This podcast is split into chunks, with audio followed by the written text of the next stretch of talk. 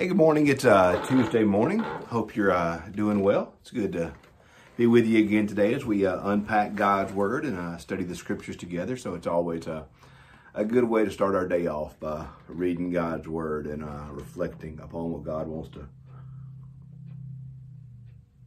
say to us through Scripture. So it's always a always a joy to start my day off with you. Um, today we're going to be back in Galatians chapter three. We're going to be reading Galatians 3. We're going to be reading verses. We got several verses, uh, several, um, a longer passage today. We're going to look at Galatians 3. We're going to look at verses 6 through 18, I believe. Yeah. 6 through 18 of Galatians chapter 3.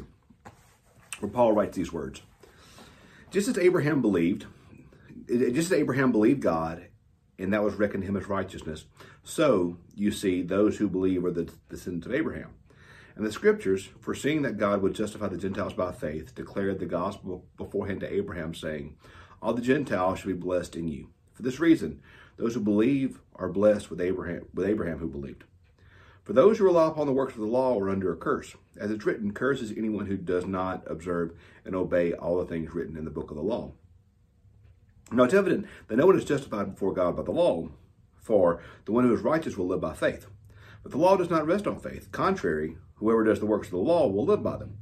Christ redeemed us from the curse of the law by becoming a curse for us. As it's written, curse is anyone who hangs on a tree. In order that Jesus, Christ Jesus, in order that in Christ Jesus the blessing of Abraham might come to the Gentiles, so that we may receive the promise of the Spirit through faith. Brothers and sisters, I give you an example from our daily life. Once a person's will has been ratified, no one adds to it or annuls it. Now the promises were made to Abraham and to his offspring. It does not say, and to offsprings, as of many, but it says, and to your offspring, that is, to one person, who is Christ. My point is that the law, which came 400 years, 430 years later, does not annul a covenant previously ratified by God, so as to nullify the promise. For if the inheritance comes to the law, no longer comes to the promise. For God granted it to Abraham through the promise. Okay, so we're seeing we're seeing the scene being set here um, for what's going to be a major thrust of the rest of this portion of Galatians is going to be uh, Paul's teaching on Abraham and how Abraham relates to the uh, to faith in the law. Because what what, what we see for so many of um, of the people in Paul's day is they would say, well, we are the those who follow, observe the law, the, the, the, Jewish believers, or well, sometimes called Judaizers, um, they would say, well, we are the children of Abraham. And so we are righteous because we're the children of Abraham. That's where our righteousness comes from, that we are the descendants of Abraham, and the covenants and the Old Testament are clear on the descendants of Abraham. And um, and so Paul is doing a couple things. Um, first, he is showing us uh, well two things. Um, first, Abraham's righteousness comes not from obeying the law, but from faith. Abraham is considered the first Jew in Scripture uh, primarily because of the covenant of circumcision that God gives to Abraham. Um, well, not just primarily, but that's part that's part of the um, part of the the the covenant that God makes with him. And so um, Abraham, though, he is not made righteous. In other words, he is not made holy. He is not justified. He is not saved, if you will, because of his obedience to, the law. Because here's the thing: check out Abraham. Abraham predates the law. And Abraham was the first Jew, and the law did not come to generations later with Moses. Abraham has Isaac, and Isaac has Jacob, and Jacob has the 12 patriarchs, and then they go to Egypt. And then hundreds of years later, they escape with Moses, and the law was given. So it's, it's hundreds of years later, hundreds of years later, when the law comes into place. So if we're gonna, so for the people to say, well, I'm the children of Abraham and I'm righteous in the same way that Abraham was righteous, Abraham's righteousness was not a righteousness that came from keeping the law correctly. That is not where Abraham's righteousness came from. Keeping the law was not what made Abraham holy. Keep what made Abraham holy was the faith that he had. It was the, as it says, uh, as it says um, in verse six, just as Abraham believed God, and that was reckoned to him as righteousness. So those who have faith, and this is the key, though people were they they so many were saying we're the children of Abraham because we're Jewish or because we're the children of Abraham because we keep the law. What Paul is trying to say is no, no, what make the the true children of Abraham are not those who keep the law, but the true children of Abraham are those who follow his example of faith. So Paul is positioning it so that the Gentiles, those who are saved by faith and not saved by the law, would actually be the true spiritual inheritance of Abraham. And we're gonna he's really gonna unpack this next uh, the next few chapters. Uh, when we get to chapter four, uh, the end of chapter four, we're going to see him really unpack this notion of the children of faith are really the, are the true children of Abraham because Abraham Abraham predates the law. The promise always exceeds the law. The promise of faith, the promise of the covenant, the promise of these things, it always exceeds the law.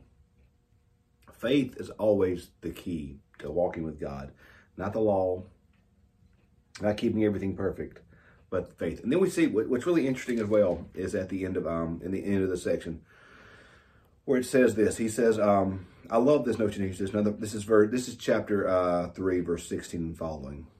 Now the promises were made to Abraham and to his offspring.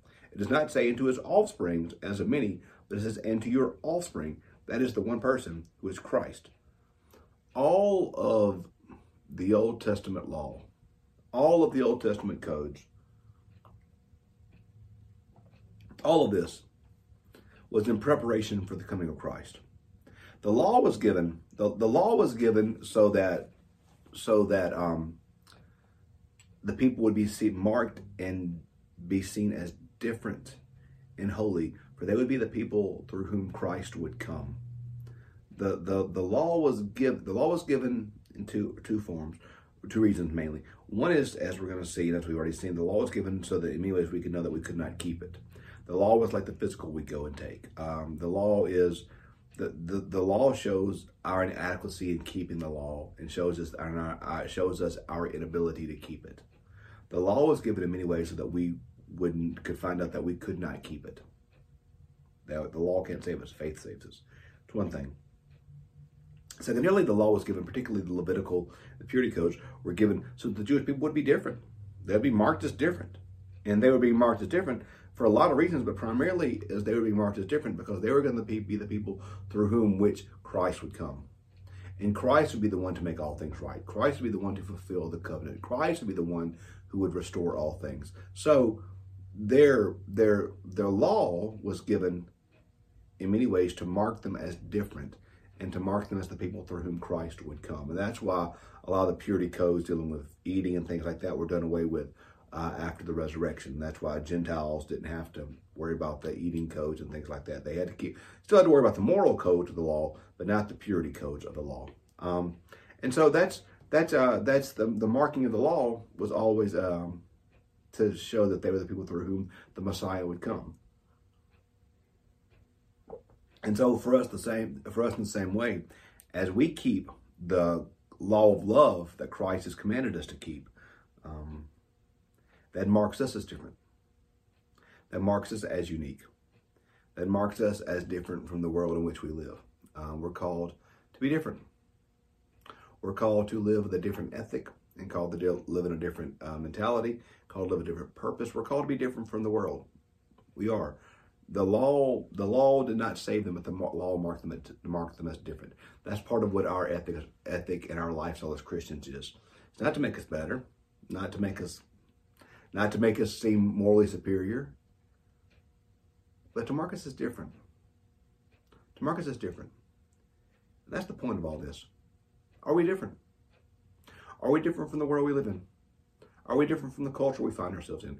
Are we different from our neighbors? Are we different from um, from all that we see. And it makes me think of, a, particularly those of us that live in the South, it makes me think of one of my favorite quotes by the Dutch philosopher Soren Kierkegaard. Kierkegaard said, the hardest thing to do is to be a Christian in the middle of Christendom. I think sometimes those of us, particularly in the South, when everybody is a Christian, nobody has to act like one.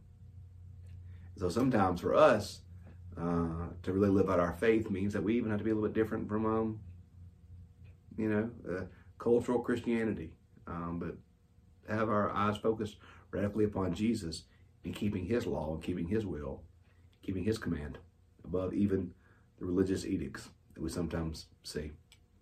So uh, I guess the thing with the thing with it is is are we are we are we truly following Jesus? Are we truly following His will, His way, and His purpose? Because that's really truly, friends, what it's all about is to be like Him. That's what it's about. So um, let's be different. Let's be different from the world that we find ourselves in. So uh, live differently, live boldly, live for Christ. Hey, love you guys. Praying for you today. Have an awesome day. Uh, look forward to being back with you for Bible study for reflection tomorrow morning and joining you for Bible study tomorrow night uh, here at St. Matthew's. Have a great day today. Love you. Thanks for watching.